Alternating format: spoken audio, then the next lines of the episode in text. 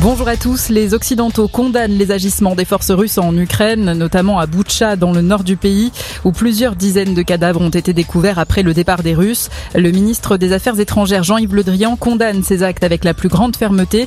Les autorités ukrainiennes dénoncent un massacre délibéré. Des négociations sont toujours en cours entre les délégations des deux pays. Le négociateur russe salue une approche plus réaliste des Ukrainiens à propos d'un statut neutre. L'Ukraine est prête sous condition à accepter ce statut que Moscou réclame depuis le début de la crise. Il y a trois ans, une œuvre de Banksy peinte sur une porte du Bataclan en hommage aux victimes du 13 novembre avait été volée. Huit personnes sont renvoyées devant le tribunal correctionnel de Paris. En janvier 2019, trois hommes masqués avaient découpé à la disqueuse la porte arrière de la salle de spectacle avant de prendre la fuite. Des recherches sont en cours entre la France et l'Angleterre. Un avion de tourisme a disparu en mer hier avec deux personnes à bord. L'avion était parti de Wellesbourne et devait rejoindre la station balnéaire du Touquet. L'appareil volé est en compagnie de cinq autres avions de tourisme dans le cadre d'une sortie Aucun débris n'a été retrouvé pour le moment.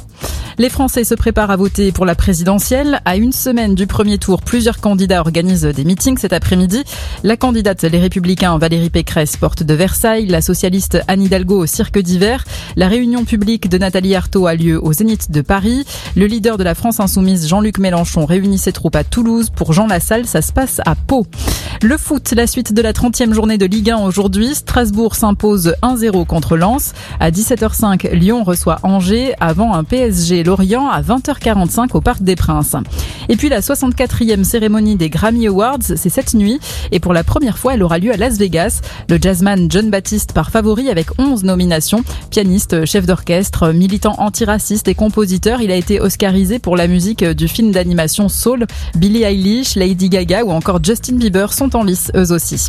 Bon après-midi à tous.